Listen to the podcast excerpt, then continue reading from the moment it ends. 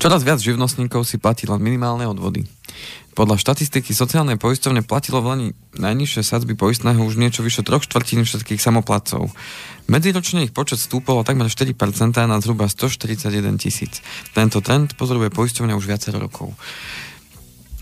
Tento úvod som si požičal od e, denníka Pravda, e, konkrétne z článku, ktorý napísala Zdenka Kolárová z dňa devätnásteho druhého dvetisícdevätnásť. A je to článok pod názvom sto tisíc živnostníkov v slepej uličke. Zobral som to ako jednu z tých tém, ktoré sme už aj v minulosti mali, ohľadom práve tejto skupiny, početnej skupiny obyvateľstva aj na Slovensku a samozrejme aj v iných krajinách, ale keďže sme na slovenskej pôde, tak budeme sa baviť o tých našich slovenských. A toto bude téma venovaná práve vysvetleniu toho, akým spôsobom by mal živnostník po pristúpať ku svojim peniazom a ako by mal myslieť práve na budúcnosť a nielen vo vzťahu k tomu dôchodku, ale vo vzťahu k tým dávkam, na ktoré máme nárok, či už keď sme zamestnaní alebo sme živnostníci. A či sú v slepej uličke alebo nie, tak verím tomu, že na to prídeme dnes a ako z tej slepej uličky si urobiť cestu na tú hlavnú trať. A tým pádom poza mikrofónu Andrej Kovalčík ako stály host tejto našej spoločnej relácie a spoza mikrofónu druhého a spoza mixážneho pultu Peťo Kršiak. Dobrý deň, pán Kovalčík. Vitajte v tento Ďakujem. Sviatočný čas. Máme tu svätého Jozefa. Svätého Jozefa. Jozef, to je po em dé ž v marci druhý najvýraznejší sviatok. Áno. Na Slovensku. Áno, máme tých Jozefov veľmi veľa. Veľmi. A zajtra bude deň šťastia. A potom bude za chvíľku jarný deň. Prvý. A jarný deň bude dvadsiateho prvého. Aspoň tak sa to zhruba od ano, nepamäti ano. Hovorí, že ten dvadsiaty prvý býva väčšinou začiatkom nového štvr- štvrťročia alebo obdobia. Ano. Či už je to dvadsiateho prvého december ako zimný deň, dvadsiateho prvého marec je jarný, dvadsiateho prvého koľký, že to je jún, tuším, to je prvý letný deň a tak ďalej a ano, tak ďalej. Ano, ano. Takže už sa nám to zase približuje, bude teplejšie a teplejšie, ale dnes by sme mohli snáď hovoriť aj o, o tom dni šťastia zajtrajšom, lebo to by mohla byť tiež vec, ktorá by sa mohla spájať s tou dnešnou témou, aj keď teda no živnostníci, neviem, či sú teda, keď sa tak zamyslia nad tým, čo všetko musia robiť, čo sa týka papierovačiek, že či je to teda šťastné niečo. No a hlavne v tomto období, keďže máme ešte daňové priznania. Daňové priznania. No, no. takže, takže toto je jedna z tých, áno, tých smutnejších. Ja by som ten deň šťastia asi presunul až na obdobie, keď už na je... prvý apríl. Že už to majú za sebou a prešlo to. A prešlo to. A deň bláznom môže začať, áno. Áno. A už sa môžu tešiť, že majú zase ten, tie papiere na jednej hromade a už sa môžu venovať zase práci. Áno. V každom prípade, vítajte po dvoch týždňoch. Ďakujem pekne. Dnes máme zvláštne číslo relácie. Som si to všimol. Tak dúfam, že my dvaja tu šesťdesiatdeväť dáme. A verím, že to budeme pokračovať plynule až do tej deväťdesiatšesť. Áno, keď sa od seba tieto dve číslice odvrátia chrbtom. Áno, to je tak ako... No, dobre, neviem. Tak či tak, ano. Dospeli sme ku krásnemu číslu. Áno. No a snáď teda zvládneme aj tú dnešnú hodinku na tému živnostníci, čo nás čaká na dôchodku s otáznikom. Áno, e- ten článok, ktorý som si dovolil teda citovať, bol tiež s otázkou, že či sto tisíc živnostníkov je v slepej uličke alebo nie. A... To by bola veľká ulička na sto tisíc ľudí. A ako som už aj spomenul, že nebudeme hovoriť len o tom dôchodku, aj keď to je taká no, tá nosná téma. A budeme hovoriť práve aj o tých odvodoch, ktoré, respektíve o tých dávkach, na ktoré máme nárok. Či už ako, keď sme zamestnaní alebo živnostníci. Čiže tým rizikom pre živnostníka, ako aj pre pracujúceho človeka, ktorý je zamestnaný, nie je len dôchodok, ale sú aj uh, tie ďalšie veci, ktoré sa nám môžu stať nepekné, to mm. znamená uh, invalidita, môže sa nám udiať dlhodobá penka, uh, môže sa stať aj to, že sme nezamestnaní, to znamená, že uh, to to všetko súvisí práve s tou, s tou výškou odvodov, kde živnostníci si platia, teda drvivá väčšina, ako bolo písané aj v tom článku, že vyše troch štvrtín všetkých samoplacov, teda tých samostatne zárobkov činných osôb uh, si uh, platí minimálne odvody. To znamená, že z toho minimálneho vymrievacieho základu. A dnes chcem práve poukázať na to, že čo to bude znamenať pre týchto ľudí v dôchodku. Čiže povieme si exaktné čísla. Uh-huh. A povieme si aj exaktné čísla týkajúce sa práve tej dlhodobej penky, lebo aj tí živnostníci, hoci ja z praxe, keď sa stretávam so živnostníkmi, mi povedia, no ale ja na penku nepôjdem, lebo mne sa to neoplatí. Ja si to nemôžem dovoliť. No. A keď, prechodená choroba. A keď im položím tú otázku, fajn, a keď sa stane niečo, čo vy nebudete mať možnosť ovplyvniť, e, to znamená, že na tú penku pôjdete, tak čo potom? To znamená, že práve o týchto, o týchto podľa mňa veľmi dôležitých veciach, ktoré plynule nadväzujú na ten finančný plán, ktorý sme mali teda dve časti v tom minulom období, tak teraz sa konkrétne zameriame na túto širokú skupinu es zet č o a hlavne na tých, ktorí, ktorí sa teda rozhodli ísť tou cestou minimálnych odvodov z nejakého presvedčenia a z nejakého rozhodnutia, že OK, tak ja nebudem platiť vysoké odvody, lebo, lebo nechcem a tie dôvody sú rôzne. Hej. To znamená, mohli by sme sa tu rozprávať, že možno je to aj vo vzťahu k tomu, ako vidia, že ten štát funguje, že OK, tak ja budem platiť vysoké odvody a budem platiť vysoké dane a čo z toho mám, lebo aj taký pohľad som teda vnímal od, od ľudí. Um, niekto sa možno na to pozrie, tak fakt, tak ja sa zabezpečím radšej súkromne, však OK, platiť budem minimálne to, čo musím a ten zvyšok si odložím a z toho si budem vytvárať nejaké rezervy a niekto sa pozrie na to tak, no keby som nemusel, tak neplatím vôbec nič. Hej. V každom prípade majte na pamäti jednu vetu, ktorú tu veľmi často opakujeme, a čo keď neumriem? A čo keď neumriem? No, a čo potom? Čo potom? No a stretávam sa práve aj s tým, že mm, toto ste mi veľmi teda pomohli, lebo to je ešte ďalšia skupina ľudí, ktorými sa stretávam, to sú väčšinou takí tí mladí, ale stretávam sa už dokonca aj s takými, ktorí sú už aj v takom vyššom, mladšom veku, alebo až strednom. Takže ako my. Áno. A, a, a tí stále sú ešte presvedčení o tom, že, že sa ne toho dôchodku nedožijú. To znamená, že, že mm, ako keby neverili tomu, že sa môžu teda dožiť. To je to isté, ako keď ja som v dvadsiatich si nevedel predstaviť, že jedného dňa bude mať štyridsať, alebo tridsaťpäť, alebo tridsaťosem. No, lebo to je taká... Taký starý, aby som ja bol, to neexistuje. to, to je taká... To, to, čo je dopredu, je strašne také vzdialené a nehmatateľné, mm-hmm. ale to, čo je dozadu, tak je také, že ježiš, ako rýchlo to ubehlo. Že? Si človek povie, to už je devätnásť rokov od momentu, keď sme povedali, že rok dvetisíc. Áno. Taký magický rok. A pozrieme sa, kde sme dnes a čo sme za tých devätnásť rokov stihli si aj našetriť napríklad. A, a, a čo nestihli. A čo sme nestihli. Takže, uh... A teraz ďalších devätnásť rokov prebehne a z dnešného pohľadu neuveriteľný pohľad do budúcnosti a už povedzme budeme takmer v dôchodkovom veku. Tak, no čo to bude znamená pre dôchodcu, ktorý má teda tie minimálne odvody? Uh... Poďme si, najlepšie bude podľa mňa uviesť príklad, lebo keď som premýšľal nad tým, že fajn, ako to ukázať, tak asi najlepšie bude uviesť príklad a s konkrétnymi číslami, lebo, lebo to bude asi najlepšie. Tak dal som taký príklad uh, zo života, použil som fiktívne meno Jozef. Kde si Jozef? Príznačne. Uh-huh. A zobral som, že Jozef je uh, murár. Murár. Uh-huh. Ktorý, sa rozhodol, ktorý sa rozhodol, že um, nebudem ja uh, zamestnaný, a využijem tú možnosť, otvorím si živnosť a budem pre toho svojho zamestnávateľa pracovať na živnosť, lebo mi povedal, keď budeš robiť na živnosť a nebudem musieť platiť odvody, tak ti dám tisícdvesto. Namiesto tisíctristo. Namiesto, namiesto a, a, a Jozef sa rozhodol, že dobre, že je mu to fajn, dobre, lebo dostane tisícdvesto, inak by dostal možno nejakých sedemsto až osemsto. Uh-huh.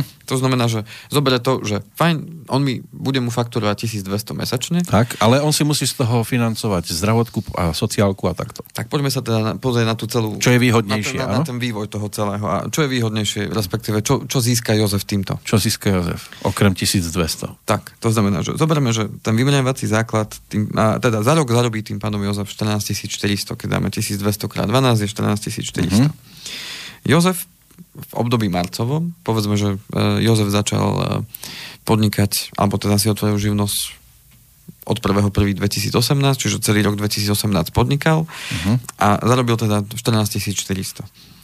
Tým pádom teraz v tomto období si robí daňové priznanie. No a pani účtovníčka mu povedala, no ale Jožko, vy vchodíte ako keby do zamestnania, to znamená, vy náklady nejaké extra nemáte. To znamená, že poďme na klasiku na paušal, teda šesťdesiat percent paušal, ktorý je teda možný uh, si uplatniť ako náklady pre živnostníka, bez toho, aby si vedol účtovníctvo. Tak ten paušal vychádza osemtisícšesťstoštyridsať. Tým pádom čiastkový základ dane je ten rozdiel medzi štrnásťtisícštyristo a osemtisícšesťstoštyridsať, čiže je to päťtisícsedemstošesťdesiat za rok, je ten čiastkový základ dane. No a z toho sa nám vypočítava práve ten odvod do toho dôchodku a na tie ostatné veci. A to, z tých päťtisícok zhruba. päťtisícsedemstošesťdesiat. No. To, keď vydelíme dvanásť, my dostávame ten uh, vymrievací základ v podstate na mesačnú bázu, čiže štyristoosemdesiat. A teraz, poďme sa pozrieť na to, že čo to znamená štyristoosemdesiat e, z pohľadu dôchodku. Tak ja som dal, že Jožko má, zoberieme to tak pozitívne, dvadsaťpäť rokov. Áno, je to mladík, junák. Mladík, junák. Má teda vymerievací základ, hrubý príjem, teda štyristoosemdesiat. Ja tu do tejto kalkulačky musím zadať aj čistý príjem, aby nám to plus minus sedelo, čiže dal som ten čistý príjem na úrovni štyristodvadsaťpäť. Mhm. Uh-huh. Dal som, že ukončil štúdium v roku dvetisícštrnásť a druhý pilier som mu dal, že v dvetisícpätnásť si otvoril druhý pilier. A povedzme, že bol do tej nejakú dobu zamestnaný a prešiel na živnosť. Uh-huh. Tak vychádza mu to takto. Samozrejme, ešte upozorím jednu vec, toto je vypočítaný dôchodok na základe uh, vývoja vývoja uh, a pri zohľadnení vplyvu demografického vývoja očakávaného, to znamená, že ako sa nám bude vyvíjať ten pomer pracujúci vo vzťahu k dôchodcom. A je to samozrejme v dnešných cenách, čiže nie v budúcich, lebo ja neviem, čo bude za štyridsaťjeden rokov, keď, Jožko, keď Jožkovi, Jožkovi vyšlo, že v šesťdesiatšesť by mal ísť na dôchodok podľa dnešných parametrov výpočtu, kedy no, má ísť človek. No však viete, že teda čo bude o tých pár rokov. Ale neviem, aká, aké budú ceny, hej? Takže Jožko bude mať určite vyššiu. Takže berme to, že v dnešných hodnotách, v dnešných cenách. Uh-huh. Tak v dnešných cenách by Jožko mal z prvého piliera, čiže zo sociálnej poisťovne, stopäťdesiatosem osemdesiatšesť eur. Nádherné. Z druhého piliera osemdesiatpäť sedemdesiatšesť. To už nie je ani na nájomné. A dokopy je to teda dvestoštyridsaťštyri šesťdesiatdva eur. To v dnešných mal, cenách. Na, áno, keby nastupoval do dôchodku. No nádherné. dvesto... Ak by zachoval, ak by zachoval to, to, že ide na tento čiastkový základ dane, ktorý by bol teda tých štyristoosemdesiat, čo je od tri eurá vyššie, ako je minimálna, alebo minimálna je štyristosedemdesiatsedem. Uh-huh. To znamená, že tu by mu vychádzali minimálne odvody, čo dnes činí dokopy dvestodvadsaťštyri eur aj so zdravotnou poisťovňou a tým pádom aj daň nulovú by platil každý rok. To znamená, že žiadnu daň by neplatil, lebo toto sa nazýva v úvodzovkách optimalizácia, že povedzme, niektorí zarobia aj možno viacej, ale si to naženú tými nákladmi, povedzme otvorene, ako, ako sa tie veci dejú. Niekto využije ten paušal a možno mu to takto vychádza akurát. A čo je podstata?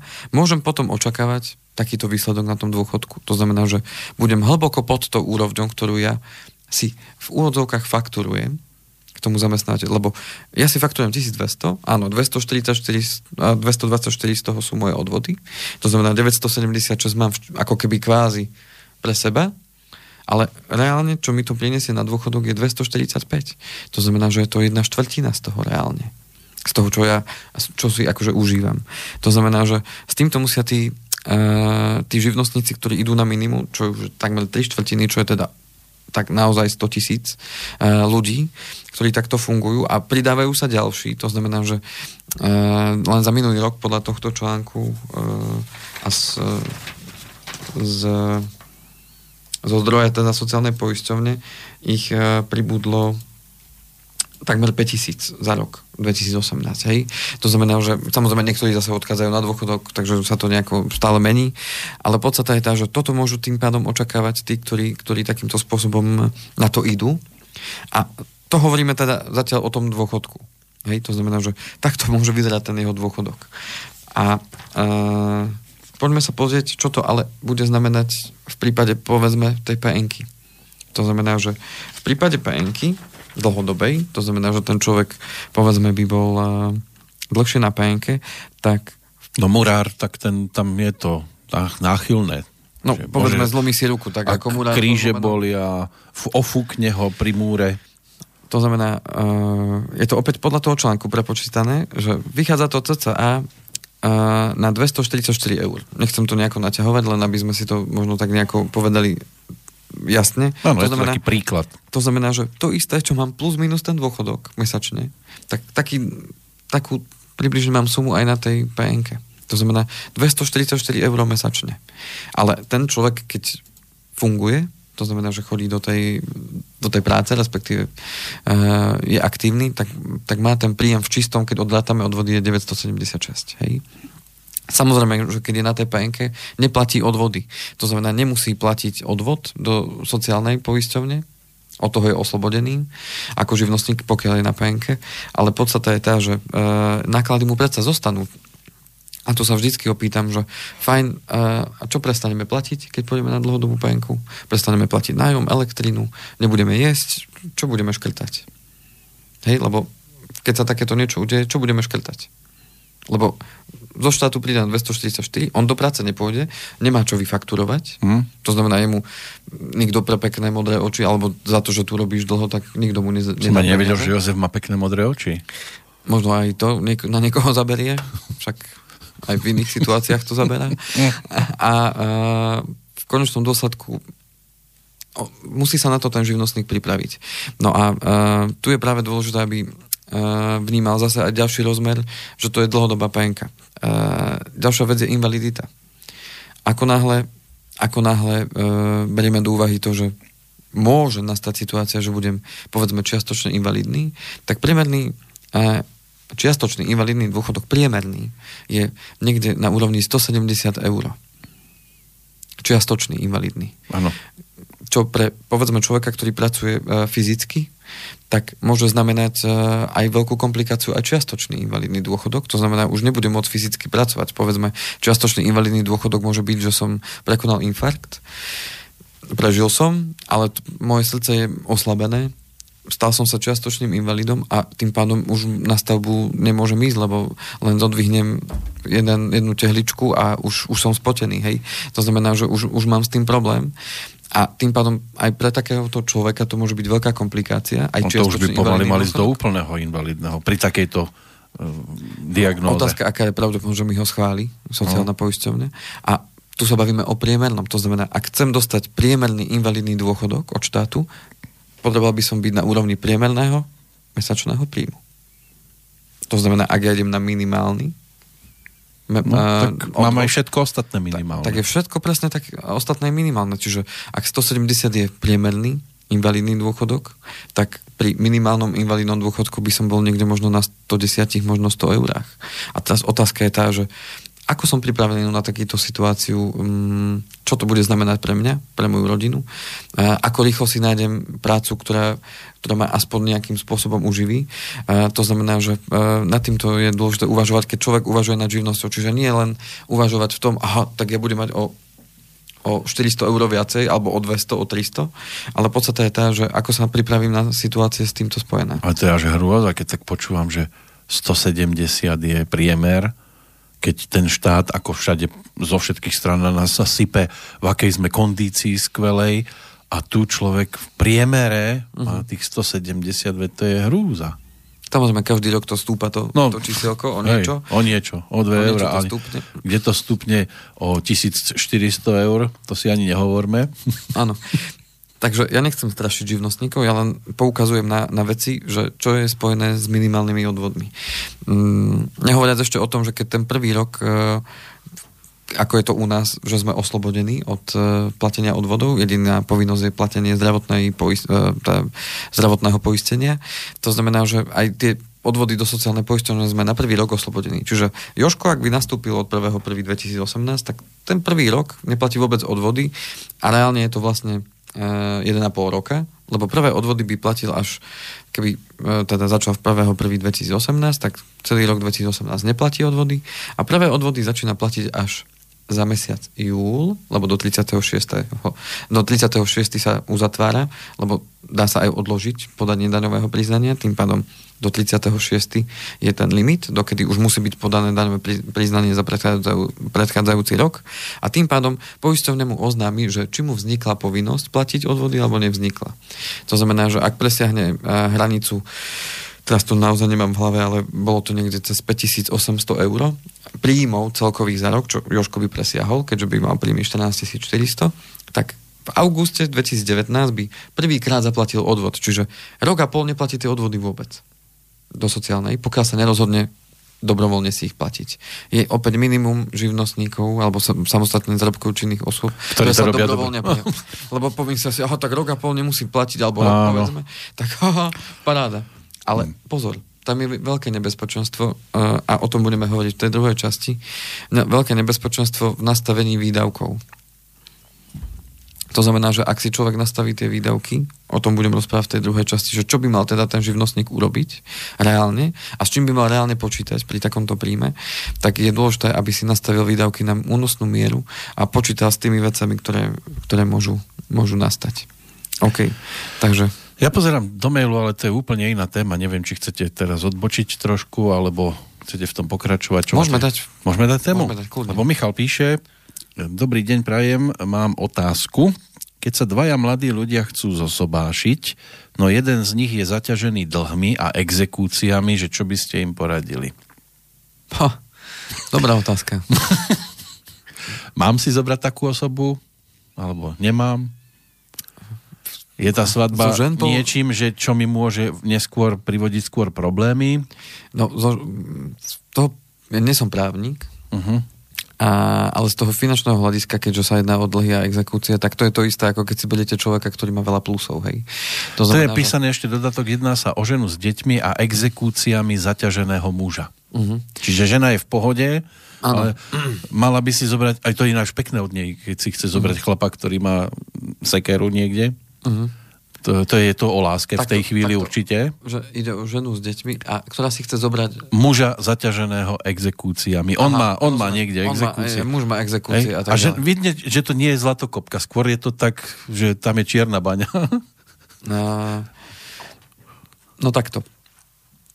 Ja nie som právnik, toto by bolo skôr naozaj otázka na právnika, že do akej miery je vymožiteľné zo strany, zo strany exekútora uh, tie dlžoby uh-huh. uh, že by sa obrátil na tú, na tú manželku, pretože tam je rozhodujúce to, že či nadobudol on tie dlhy pred manželstvom. No podľa všetkého už áno. Čo nadobudol, podľa mm-hmm. tohto, čo sa, čo sa dozvedáme. Ano. To znamená, mám za to, že za dnes odpovedal len on sám.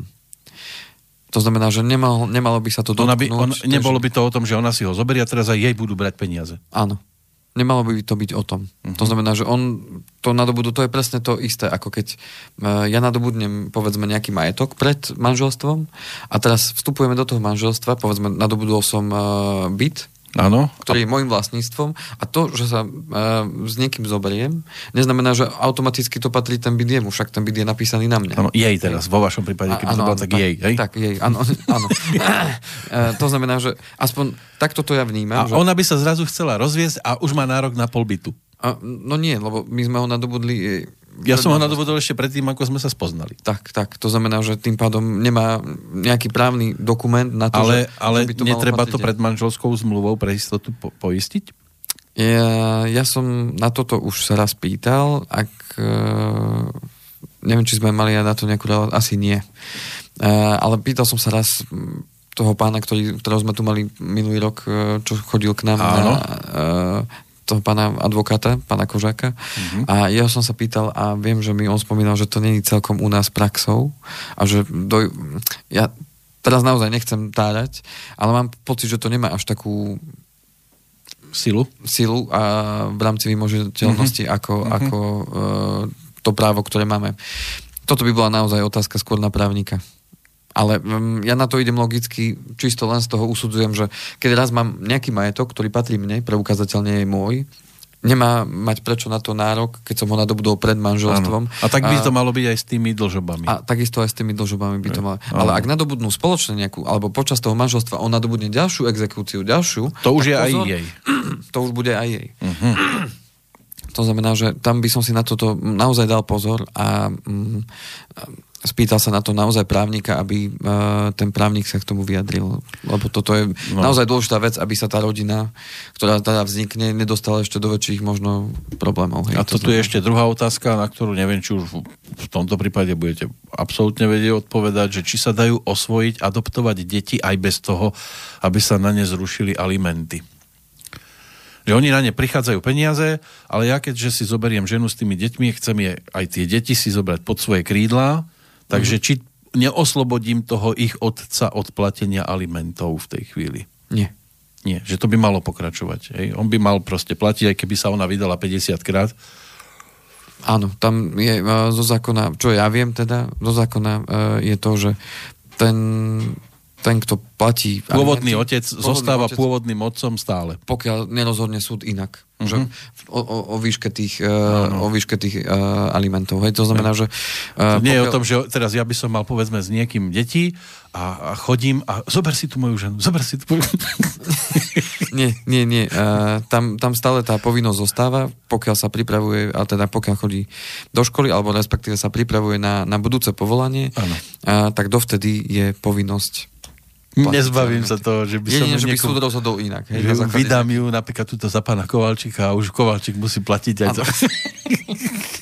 nie, nie, tam, tam by to malo stále, že neoslobodí sa. Nehovorte tak zle o mojom sloníkovi, lebo ho nepredáte.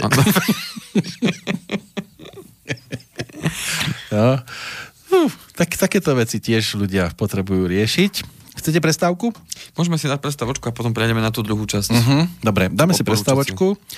Včera mala šesťdesiate narodeniny dáma, ktorá spieva takto úžasne, alebo naspievala úžasne nasledujúcu pesničku. Myslím si, že dostatočne známu.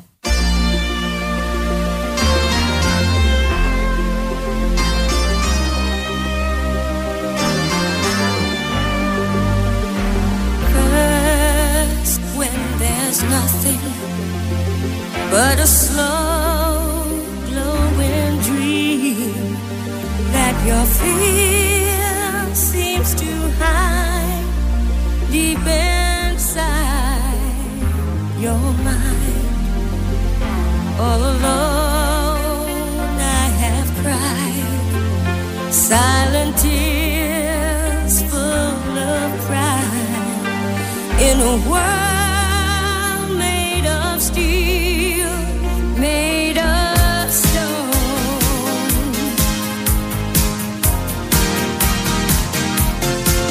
Where I hear the music, close my eyes, feel the rhythm, wrap around, take a hold of my heart. What a feeling.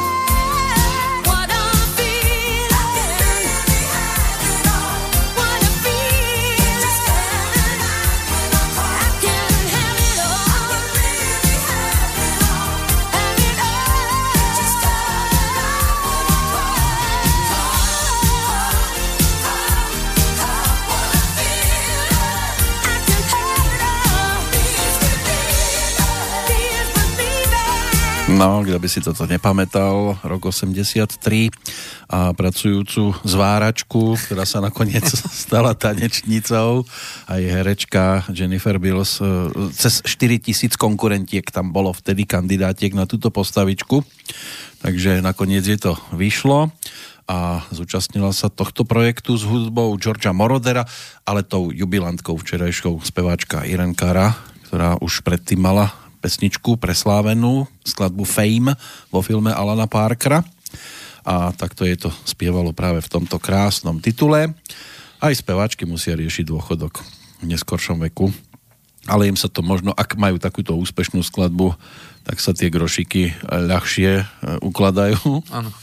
Lebo toto, keď vám zahrajú po celom svete, to sú tantiemy nádherné. A ešte keď sa to točí každú chvíľu v rádiách, tak to naskakuje, naskakuje. Nám potom z toho naskakuje len husia koža. To sa tomu hovorí taký pasívny príjem. Áno, to je ten pasívny príjem, lebo to je už skladba, ktorá potom vám dlhodobo zabezpečí príjem, lebo ono sa k tej skladbe mnoho rádií a hudobných redaktorov vracia. To som niekde zachytil istú informáciu. Petr Janda z Olympiku svojho času povedal, že iba z hrania v rádiách má milión korún českých, a to bolo v deväťdesiatych rokoch informácia. Mm-hmm. Takže vieme si zhruba predstaviť, že no. Samozrejme, že nie za každú pesničku, ale za všetky dohromady. Ano, ano, ano. A to ich on vytvoril obrovské ano, ano. Kvantum a niektorá pieseň je Zlaté vajce a iná zaprášená niekde v kúte, nikto si už na ňu nespomenie. Ale zase na druhej strane mohlo to dopadnúť aj opačne. Môže niekto vytvoriť aj štyristo skladieb a nič sa z toho nepáči. A nič z toho nebude, že zlaté vajce. Áno. A takže aj oni idú v podstate s kožou na trh s tým, že nikdy nevedia, ako ano, to ano. Dopadne. Tak ako aj ten murár nevie, že keď ide dopadne? Niekomu omietnú stenu, ten náš Jozef, že či sa to zapáči, alebo tie kachličky po dvoch týždňoch nespadnú. Tak, a... Zem sa zatrasia a potom si ho už nikto nezoberie ako murára. Tak poďme sa teraz pozrieť na to, čo by mal Jozef možno urobiť v tom ideálnom prípade. Dnes osláviť meniny, ale vo všetkej počestnosti. Áno. A čo by teda Jozef mohol urobiť, alebo uh, akýkoľvek ten človek, ktorý uvažuje nad tým, že stať sa es zet č o. My sme použili teda príklad Jozefa pre tých, ktorí nás možno naladili až teraz. Tak uh, Jozef je teda murár, ktorý mesačne fakturuje tisícdvesto eur a toto je, je jeho teda mesačný, mesačný príjem. A teraz čo by on mal s tými tisícdvesto eurami spraviť? My najprv si potrebujeme ale určiť cieľ, aký má. Tak poďme sa pozrieť na to, že koľko by sme chceli, aby mal ten dôchodok. My? Koľko by sme chceli, aby mal Jozef dôchodok? Áno, lebo tu mu vychádza, podľa uh, tej kalkulácie, ktorú sme urobili, že mu vychádza dôchodok dvestoštyridsaťštyri eur. Teda dvestoštyridsaťpäť eur. My by sme mu dopriali. To znamená, koľko by sme chceli, aby mal ten dôchodok aspoň? Aspoň. Tak, aby si mohol v pohode žiť. To znamená koľko? Povieme to vyjadriť číslo. V dnešnej dobe? Kebyže dnes ide do dôchodku uh-huh. a koľko by mal mať? Dáme mu sedemsto? Dáme mu sedemsto? Dobre, tak skúsim to takto dať, že dáme sedemsto eur.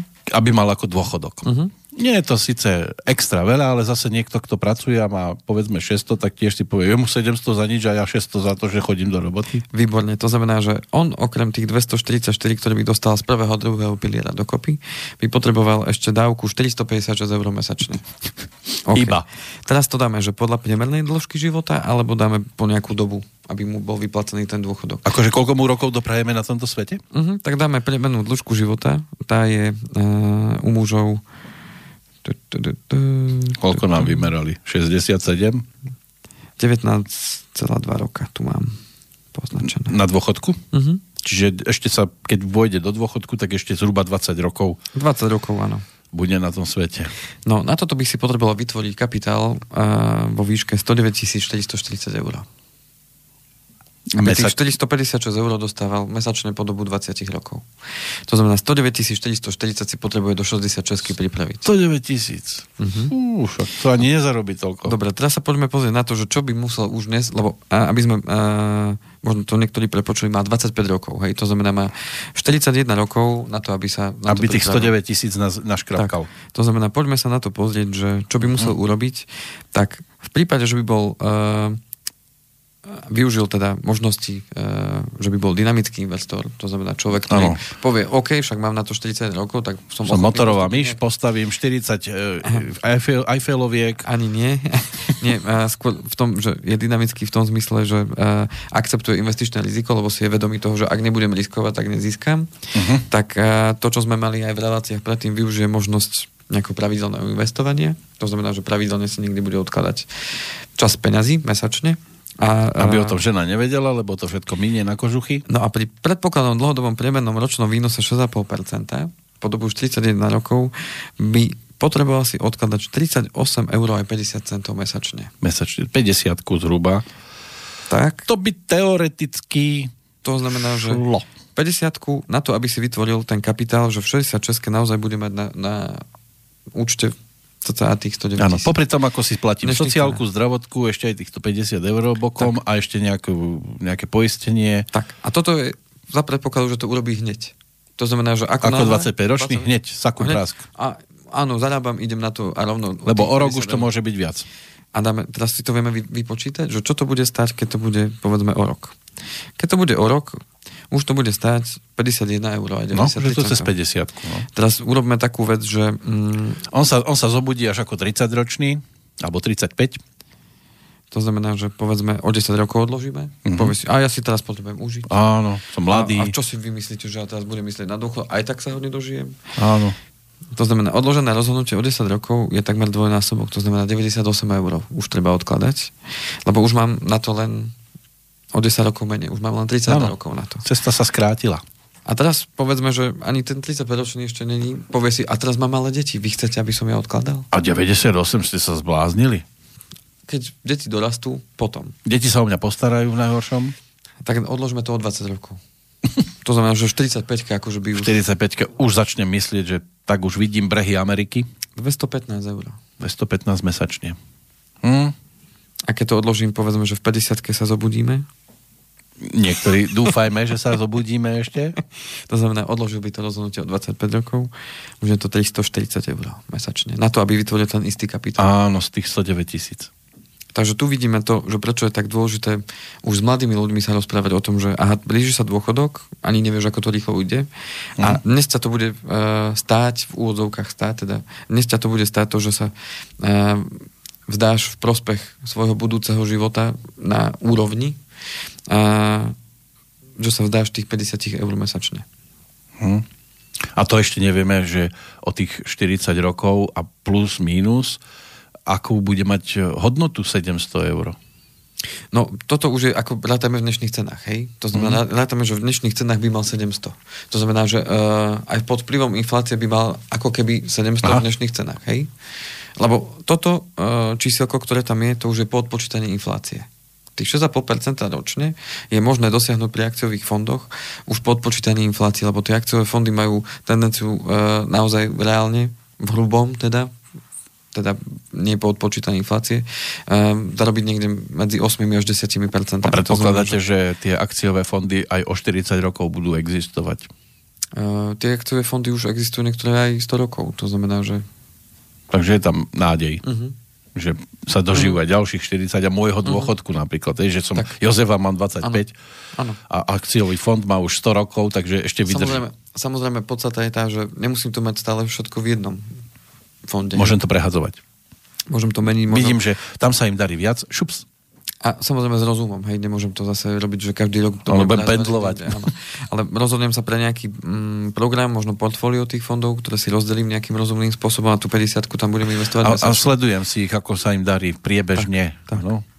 To znamená, že toto je to, čo by mal Jozef urobiť vo vzťahu k dôchodku. Ale rozprávali sme sa teda aj o tom, že nielen dôchodok je rizikom, ale dôchodok je aj tá ostatné veci, to znamená tá invalidita, ten dôchodok, uh, teda, pardon, uh, ten invalidný dôchodok, uh, tá dlhodobá penka, uh, môže byť sirotské dosť, a tak ďalej. Dosť.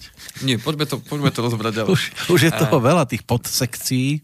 Není toho zase až tak veľa. Uh, no, čo ja odporúčam ľuďom vo vzťahu k tomu, uh, je tam viacero faktorov, ktoré potrebujeme zvážiť u toho človeka, ale v zásade uh, potrebujeme myslieť aj na poistenie vo vzťahu k týmto veciam, ktoré môžu nastať. To znamená, najdôležitejšie sú mať pokryté tie rizika, ktoré, o tom sme sa bavili, že životné poistenie, prečo ho mať a ako si ho nastaviť. Tomu sme tiež venovali dve relácie. Takže tu zase len potvrdím to, že aj pre toho živnostníka platí to isté. To znamená, že mal by myslieť práve na tie najvážnejšie veci, kedy stratí schopnosť tú, teda generovať ten príjem úplne alebo čiastočne. To znamená strata života. No u dvadsaťpäťročného človeka strata života nie je až taká podstatná, ak pokiaľ nemá ešte rodinu. Ak je nezamýšľa sa väčšinou nad tým. Tak strata života by mala pokryť možno tie náklady na, na druhý svet. Ak má, nedaj Bože, nejaký spotrebný úver, že si kúpil nejaké auto, lebo možno murár si povedal, že potrebujem auto, aby som sa mohol niekde presúvať a tak ďalej. Tak ak si dodávku zobral spotrebný úver na, na to auto, povedzme, že čas potreboval si zaplatiť a kúpiť to auto, tak mal by, by mať pokryté tieto veci, že ak sa domov nevrátim, nech ten dlh neostane rodičom, ale jednoducho nech, nech si ho zaplatia z toho, z toho poistenia. Na čo by mal myslieť mladý človek bez ohľadu na to, či rodinu má alebo nemá, je práve tá invalidita. Hej? Lebo otázka je, či zostanem na krku štátu, rodičom, alebo, alebo možno partnerovi, mm. alebo tá partnerke. To znamená, že potrebujem myslieť na tú invaliditu a tu by som mal mať zakomponovanú do môjho poistenia. A pozor, nielen invaliditu z dôvodu úrazu, ale aj z dôvodu choroby. Pretože mňa nemusí mm, postihnúť len úraz, hoci pracujem, povedzme, fyzicky, a, ale môže ma postihnúť aj nejaká možno vážna choroba, tu takisto viem zakomponovať do toho. No a samozrejme dlhodobú penku a trvalé následky úrazu. Čiže v zásade päť vecí. Stratu života, invalidita, dlhodobá pé en, vážna choroba a trvalé následky úrazu. Toto vie v závislosti od toho, ako sa nastavia tie poistné sumy. Tie by mali byť tiež adekvátne nastavené vo vzťahu k jeho príjmu a vo vzťahu k tomu, aby mu prišlo toľko peňazí, aby mal dostatok času zva, e, zmeniť možno svoju profesiu a prispôsobiť sa na zmenené podmienky. Ja som to zaokrúhil, že nech je to možno tridsať, možno až päťdesiat eur, v závislosti od toho, či ten človek je v úveroch alebo nie je. Ale už v zásade za tridsať eur by už dokázal tieto veci si pokryť. My sme na základnej toto nemohli riešiť, lebo tak v čase socializmu bolo všetko dané, jasné, všetko sa meralo na päťročnice a podobne a nikto neriešil to, že by bol nezamestnaný, lebo každý musel vtedy chodiť do práce, aspoň oficiálne. Ano. Ale ak by sme to premietli do tej súčasnej doby, bolo by toto niečo ako, povedzme, predmet na základnú školu alebo až na strednú, podľa vás? Ja by som to dal možno až na tú strednú školu, kedy už ten človek naozaj vníma, že existujú viaceré možnosti toho, ako, ako sa uplatniť v živote, že áno, môžem sa rozhodnúť, že budem zamestnaný v nejakej dobrej super firme. A alebo... nie deťom na základnej, že aby vedeli, akú hodnotu majú peniaze všeobecne, že to nie je tým, že on doma príde domov za mamou, daj mi euro na, na zmrzlinu a tak. Ako v tomto smere áno. Myslel som, že narážate priamo na... A už potom postupne... Tieto... To by bolo pre základnú školu len taká informácia zbežná, akú hodnotu tie peniaze majú. Ano. A už potom postupne, to by som si vedel predstaviť tiež v súvislosti so stredoškolákmi, že už myslieť na to, ako existujú tieto fondy a ano, podobné ano. veci, poistenia, ano. Ano. aby sa zorientovali v tom smere, aby to nebolo také, že hr do života a teraz svet je gombička.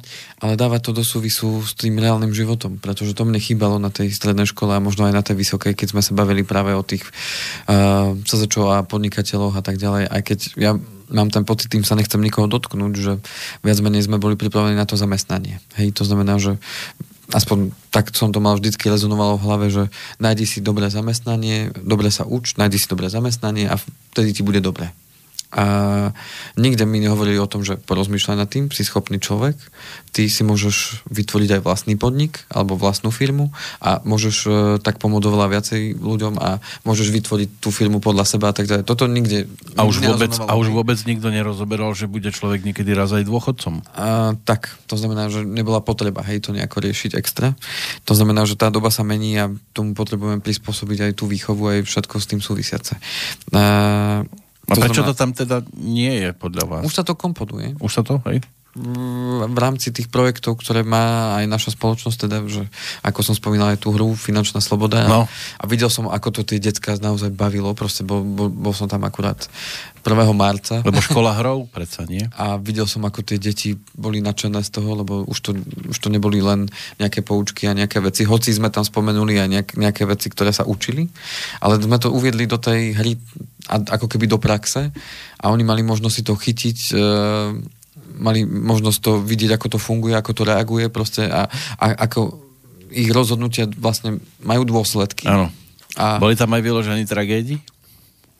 A boli aj tragédie, ktorí spravili tú istú opakovanú chybu aj na druhýkrát. Áno. Ale to je presne tak, ako aj v živote robíme niekedy opakovanie. Mysleli si, že im to na druhýkrát už vidia, nevyšlo. Alebo že sa to, no, toto sa nestane a bum. A stalo sa. Ale boli aj takí, že teda fakt ktorí, skvelí. Aj, že... a, a bolo vidno na, to nadšenie u niektorých, že, že dobre, že až od radosti nevýskali, že, že, že ako im to vyšlo, že, že, že super, hej, že sa do toho tak vcítili naozaj. No. Takže Takže podľa mňa je to výborná vec, uh, ktorú by si mal podľa mňa zahrať úplne každý a uh, na margo toho potom sa oveľa ľahšie vysvetľujú tieto veci, lebo tí klienti moji, ktorí si zahrali tú hru, tak potom, keď sa rozprávame o ich veciach konkrétne, tak keď dám tú paralelu s tou hrou, že spomínate si, že v tej hre tá rodinka toto potrebovala, vy ste urobili toto a zistili sme, že to nebolo celkom fajn, tak u vás sa viete, kde je to isté a poďme to urobiť to. Aha, rozumiem, takže poďme to takto spraviť. Hm. Čiže niekedy bol, panoval taká, také presvedčenie, že finanční poradcovia, že to sú, tí sú najradšej, keď majú pred sebou nevzdelaného človeka, ktorý prd vie o všetkom, ano. A ktorého oni navedú kam chcú a predajú mu z prostosti a on je spokojný, lebo dostal masnú províziu. A oni potom chodia v krásnych oblečkoch, pekne. A ja som si vždycky pomyslel, že vôbec to nie je tak. Pretože áno, vy môžete tomu človeku takému to povedať, že uh, aha, tak toto všetko potrebuješ mať a ja ti to všetko viem dať a tu to mi podpíš.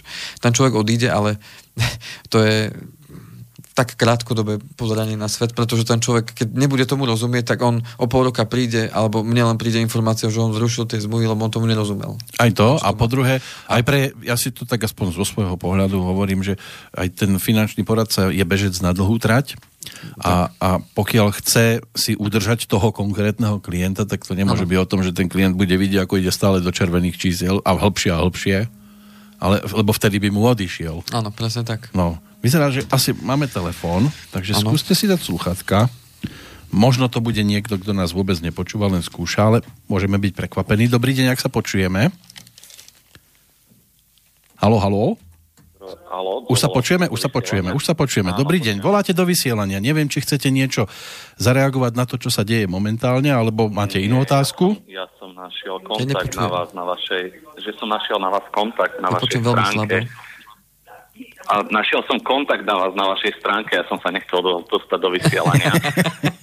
No, tak skúste cez mail radšej reagovať a potom... Dobre, pos, posielal som vám e-mail včera, tak iba to vás poprosím, že či by ste si pozreli. No, ale teda len, nechám vás... Rozumiem, len neviem teraz, aký e-mail myslíte, tak skúste ho preposlať ešte raz teraz, aby sme vedeli, o čom to je, lebo tam je tých mailov Dobre. Viacej. Tak vás poprosím. Okay, preposielam vám. Dobre, no. Ďakujeme pekne, pozdravujeme tiež. Mal som takého tušáka, že... Áno, áno, môže sa stať. Áno, že poslucháči častokrát telefónne číslo využívajú na to, lebo si myslia, že to je naša kancelária. Áno. No, aby som len dokončil, to znamená, že tí vzdelaní, to znamená, že, že im je jasné, na čo tá jednotlivá vec slúži, tak na rozdiel od tých, ktorí, ktorí to až tak neskúmajú alebo nevyznajú sa v tých veciach, tak... tí presne vedia, čo potrebujú a čo chcú a sú preto rozhodnutí a nemu, nemusím im vysvetľovať, že na čo toto slúži, na čo toto slúži. Respektíve, keď aj takého človeka stretnem a vysvetlíme si to, on to pochopí, to znamená, že vzdeláva sa v tej oblasti aj za, za mojej pomoci, tak oveľa jednoduchšia komunikácia s ním, on rozumie tomu, na čo to slúži, na čo to potrebuje, prečo je to dôležité, aby to riešil. A tým pádom aj ten človek z toho dlhodobého hľadiska je mu jasné, že aha, tak poistenie mám na toto, toto e, sporenie na dôchodok mám z tohto dôvodu a minimálne raz do roka sa stretávame a tým pádom si to aj znovu utvrdíme, že to, čo sme urobili, robili sme pre toto a tak ďalej a potom už prichádzajú zase iné veci, e, ktoré tí ľudia riešia a to je úplne sto a jeden, hej? Áno, viem si predstaviť, takže... že by tam sedel niekto, komu to ide do tých červených čísel a už by si povedal, no poďte, pán Kovalčík, poďte sem. Ale, ale hneď toto? Mi toto vysvetlíte. Ako je toto možné? Keď ste mi pred rokom vraveli, že to bude lepšie, vymením vás, doktore. Áno. Takže poďme sa teraz vrátiť k tomu e, nášmu, nášmu Jožkovi. Áno, Jožko stále murár, stále ano. Zdravý či invalid? Stále Už. Zdravý. Dobre. To znamená, že mal by myslieť sa prvé na ten dôchodok, čiže tam by mal odkladať podľa našich, našich výpočtov tú päťdesiatku, na to, aby si vytvoril ten dôchodok vo výške sedemsto eur. Mal by myslieť na deti, ktorým mal, treba platiť mal školu? By myslieť, mal by myslieť na poistenie, to znamená, kde by mal mať poistenú stratu života, invaliditu, dlhodobú pájen, vážnu chorobu, trvalé následky úrazu minimálne. A, no a teraz čo je podstata, to už máme, máme dokopy osemdesiat až sto eur, ktoré si má odkladať týmto spôsobom. Mm. No a teraz možno niektorí ostanú šokovaní, ale podľa môjho názoru minimálne dvesto eur by si mal odkladať do krátkodobej rezervy. To znamená, či už niekde na sporiaci účet, niekde, kde tie peniaze bude mať po ruke. A do okamihu, kým nebude mať tú rezervu aspoň na šesť mesačných výdavkov. Áno, to je tá klasická, ten vankúš klasický, áno. áno. Tak, to znamená, že keď sa dostaneme do tých čísel, poďme si to, teraz tí poslucháči, ktorí nás budú počúvať, tak poďme si to napísať pod seba, tak zoberieme, že Jožko fakturuje tisícdvesto. Jeho odvody, keďže platí minimálne, sú dvestodvadsaťštyri celá osemdesiatdeväť, takže... No, takže zostane deväťstoosemdesiat. Čiže deväťstosedemdesiatšesť nám zostáva. Alebo... A teraz... Odpočítame od toho päťdesiat na dôchodok, uh-huh, odpočítame uh, päťdesiat na poistenie, povedzme, za okrúhlenie. No, osemstosedemdesiat zhruba. A ešte odpočítame uh, ďalších dvesto na tú rezervu. šesťstosedemdesiat mi zhruba zostáva. šesťstosedemdesiatšesť mi zostáva, no. A s týmto ja mám počítať, že z tohto ja mám mať svoje výdavky. Áno, čiže platím byt, poistku ešte nejakú mám na auto a tak. Strava. Strava, deti, škola, tak, to žena. To znamená, že veľmi dôležitá vec, že keby ten človek bol zamestnaný a tisícdvesto by mal byť jeho super hrubý príjem, to znamená jeho odvody a plus odvody zamestnávateľa, tak v čistom by mal rovnako, keby bol zamestnaný. Jo? To znamená, že ten živnostník, čomu sa chcem ja dopracovať, je to, aby premýšľal nad svojím tým, čo fakturuje, ako nad super hrubou mzdou. To znamená, že existujú jednoduché kalkulačky na internete, kde si viete zadať, že aha, tak super hrubá mzda, alebo teda v čistom chcem mať sedemsto, tak koľko, koľko stojím svojho zamestnávateľa. A zistíte, že to je takmer dvojnásobok toho. To znamená, že keď sa spočítajú odvody, daň a všetky tieto veci s tým súvisiace. To znamená, že tu sa dostávame na hranicu tých šesťstosedemdesiat eur a na toto by si mal nastaviť Jožko, náš, svoje výdavky. To znamená, že čo by som odporúčal Jožkovi spraviť? Aký trik? Ako si to najrýchlejšie vie vytvoriť tú rezervu? E, nám umožňuje, ako sme spomínali, štát, že prvý rok si nemusím platiť odvody. Mladý človek naozaj, ako stať sa naozaj môže čokoľvek, ale v konečnom dôsledku, ak využije tú možnosť, že OK, nebudem si platiť odvody, ale vie, že minimálne odvody budú v takejto výške o ten rok a pol. Čiže keď zoberieme, že ten Jožko by naozaj, povedzme, prvého prvý otvorí živnosť, hneď nastupuje do práce a každý mesiac sa mu naozaj plus minus podarilo zarobiť tých štrnásťtisícštyristo, tak tých dvestodvadsaťštyri eur, ktoré bude na budúci rok platiť ako odvody, tak nech začne odkladať hneď. Plus k tomu, ak si na, nastaví, že aj dvesto eur si budem tvoriť tú rezervu, tak on v podstate za tých dvanásť mesiacov, keď som to spočítal, že to je uh, štyristodvadsaťštyri eur, krát dvanásť je, hneď si vytvorí rezervu na tých šesťmesačných výdavkov, lebo si vytvorí rezervu vo výške päťtisíc eur. Ďalšia vec, tým pádom má hneď šesťmesačnú rezervu, tých dvesto eur aj na ďalší rok si môže začať odkladať, ale už tam tým pádom to, čo si odloží navyše, tých päťtisíc z nich je jeho, jeho nedotknuteľná rezerva a tých dvesto, ktoré si dokáže zase odkladať navyše, tak z toho si už môže zobrať, že aha, tak z tohto si ja e, zaplatím dovolenku, z tohto si ja už môžem e, e, tvoriť rezervu na auto, lebo aj to auto bude stáť servis a tak ďalej. To znamená, že veľkú chybu urobí ten, kto nastaví si, že fajn, tak tisícdvesto zarobím, tak tisícdvesto aj miniem. To je, to je, to je likvidačné do budúcna. Áno. To znamená, že... Žijem od výplaty k výplate. A bohužiaľ, mnohí to tak robia. Hmm. Že si nastavia ten úplný strop, že, že to berú ako keby svoj čistý príjem. Že to, čo ja akože vyfakturujem, je môj čistý príjem. Takýto... Preto mnoho tých živnostníkov, teraz nechcem sa nikoho osobne dotknúť, ale mnoho tých živnostníkov malo na začiatku alebo počas tej doby malo nejaký problém so sociálkou, so zdravotkou alebo s nejakými inými vecami, lebo predimenzovali svoje výdavky vo vzťahu k tomu príjmu, mali pocit, že stále vedia zarobiť, poddimenzovali to, že aha, ja môžem byť aj naozaj na tej penke, alebo môže sa mi niečo udiať v tom živote, so zdravím, že nebudem schopný uh, zarábať tie peniaze. To znamená, že na čo chcem upozorniť aj tých existujúcich živnostníkov, aj tých, ktorí sa možno dostávajú v tomto období alebo premýšľajú nad tou živnosťou, nech nad tým premýšľajú v takýchto intenciách, plus minus samozrejme môžu tam byť nejaké rozdiely, lebo zase je rozdiel, keď niekto bude fakturovať tritisíc, hej? To znamená, že ale k tomu by mal tiež prispôsobovať veci a podstatné je to, aby uh, premýšľal v tomto, v takýchto intenciách. To znamená, tvoril dostatočnú rezervu, pripravil sa na to, že aha, odvody budú takéto a začal hneď sa tak správať, ako keby som platil tie odvody už dnes. Samozrejme, hneď si poriešil tie rizika, to znamená, poistil sa kvalitne a čo najlacnejšie, mm. lebo není zmysel, aby som platil drahé poistky, ale aby tam tá poistka mala zmysel, ale jednoducho nech si vytvorí dostatočnú rezervu a potom sa ho nedotkne nejaký výpadok príjmu na mesiac, na dva, že budem aj na dlhodobé penke, však mám rezervu. Hm. Kedykoľvek donesie. Keď mnohí tak fungovať. Povedzme ani nepremýšľajú, že ja neviem, športovec, áno, dostane vo veľkom klube veľké peniaze a on si nastaví aj svoje investície tým spôsobom, áno, že ja neviem, som Cristiano Ronaldo, hej, krásna predstava, dostávam milióny ročne, áno. Ale ja aj milióny ročne utratím. Ale, tu...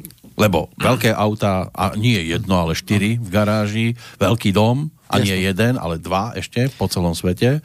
A potom, keď skončí kariéra, už sa mi to zníži a potom mám problém. Predávam tamto, predávam ano. Hento. Ono sa to deje aj v tých životoch nie takýchto slávnych ľudí. A práve to, že sa dostávajú potom do takých e, blúdnych kruhov. A do depresií tiež idú, lebo zrazu to ani príjemne je taký, súvisí, životný štandard mi klesne a nepremýšľal nad tým dopredu, že by si niečo ušetril z tých peňazí, ale všetko tak celkom rozhádzal po svete. Ja viem, že to nie je také jednoduché, ako si ja predstavujem. Mnohí by možno takto oponovali. E, teraz budem si možno e, takto oponovať ja sám sebe. A, že povedia, no ale ako si môžem vybrať, zamestnávateľ mi povedal, tak buď pôjdeš na živnosť, alebo takto. No, mm, ja viem, že to je ťažké, len potom si viete s tým zamestnávateľom ale dohodnúť, že OK, ale vieš, ja som si to dal do čísel, lebo som si tak uvedomil, že čo ma to všetko bude stáť a mne sa to neoplatí. Mm. To znamená, že dohodníme sa, že tak daj mi o dve stovky viacej na faktúru, aby ja som si mohol do toho vytvoriť, odložiť a tak ďalej, lebo inak ja, ja budem na tom zle a ty ma stratíš, lebo ja nebudem môcť pre teba pracovať, hej? Lenže málo kto si seba tak cení, že by povedal toto zamestnávateľovi, to tak bol ano. Ten film, uh, jak sa to volalo, uh, proste pri autonehode zomrel a dostal sa do čakárne. Áno. A, a, a teraz sa mu premietali mu tam jeho predchádzajúce životné udalosti a mal tam situáciu, že chcel ísť podpísať pracovnú zmluvu a so ženou si skúšal, že ty mi hovor menšie číslo a ja budem hovoriť väčšie číslo, akože financie, ako má dostať výplatu. Áno. Pri žene neoblomný. Neoblomný, nie, menej ako štyritisíc, nezoberiem. Nie, nie, nie. Dávam tritisícšesťsto. V žiadnom prípade. Prišiel tam dvetisícosemsto. Dobre. A hneď. Som sa zľakol, že poviete, nie, dve, dvetisícpäťsto. Nie, že áno, proste áno, takto že... ľudia áno, áno. reagujú, že doma sú neoblomní, toto neexistuje, že by som ja išiel pod cenu. A tam bác. Lebo možno by už nedal viac. Alebo pod tlakom udalosti, alebo tak, že sa... Jasné. A ja tomu rozumiem, že... Mm, ale to súvisí práve s tým, že potom sa ale musím pripraviť na to, že, že čo mi je lepšie, že či ísť na živnosť, alebo ostať, e, ostať zamestnaný. To znamená, že keď si to dáte do takéhoto jednoduchého súčtu a... Mm, poviete si, že OK, tak ale ja si potrebujem vytvoriť o to väčšiu rezervu, potrebujem, potrebujem sa pripraviť lepšie na ten dôchodok a myslieť aj na to svoje poistenie, tak tým pádom vás to nepustí, že potrebujete jednoducho tým pádom fakturovať viac. Čiže keď by Jožko, povedzme, uh, videl, že OK, ale mne šesťstosedemdesiatšesť eur, čo by mi malo zostať, nestačí, ja potrebujem aspoň o dve stovky viacej, tak tým pádom potrebuje rozmýšľať nad tým, že aj fakturovať musí o dve stovky viacej, ak nie o tri stovky viacej, aby mu to vyšlo aj na odvody, aj na, aj na daň a, a tak ďalej. Mm. Takže preto je dôležité, uh, pokiaľ pokiaľ vám je to ťažko hľadať niekde na internete tie číselka a, a, a tak ďalej. Kľudne sa ozvite, môžeme sa na to pozrieť, prípadne oslovte svojich účtovníkov alebo účtovníčky, ktorých máte určite okolo seba dosť. Nájdete si niekoho, komu dôverujete a, a s ním si predíte tieto čísla, čo by vám on odporúčal. Takže uh, určite nájdete človeka, ktorý vám s týmto pomôže, keď vám čísla nič nehovoria alebo nechcete sa tým až tak veľmi zaťažovať a zaobrať, ale dôležité je opäť v rámci vzdelávania vášho je dôležité, aby, aby ste vnímali, že potrebujete sa vyvzdelávať a mať aspoň základný prehľad o tom, že aké sú tie odvody, aké sú tie veci a ako vyzerá ten dôchodok a ako vyzerá potom tie moje nároky zo, zo strany štátu. Lebo keď to nebudete poznať, tak potom sa môžeme hnevať na koho chceme, ale tým, že sa stávame živnostníkmi, samostatne zárobkov činnou osobou, tak aj samostatne sa máme o seba postarať. A to je, to je tá daň za to. Lebo preberáme na seba zodpovednosť sami za seba. Dobre, končíme dnes. Už? Už je hodinka za nami. Jej, damenky, to dobre. Treba ísť pracovať. Ale v podstate povedali sme, povedali, povedali sme všetko podstatné. Áno. Ja sa budem tešiť na vaše komentáre a otázky. Kam by mohli chodiť?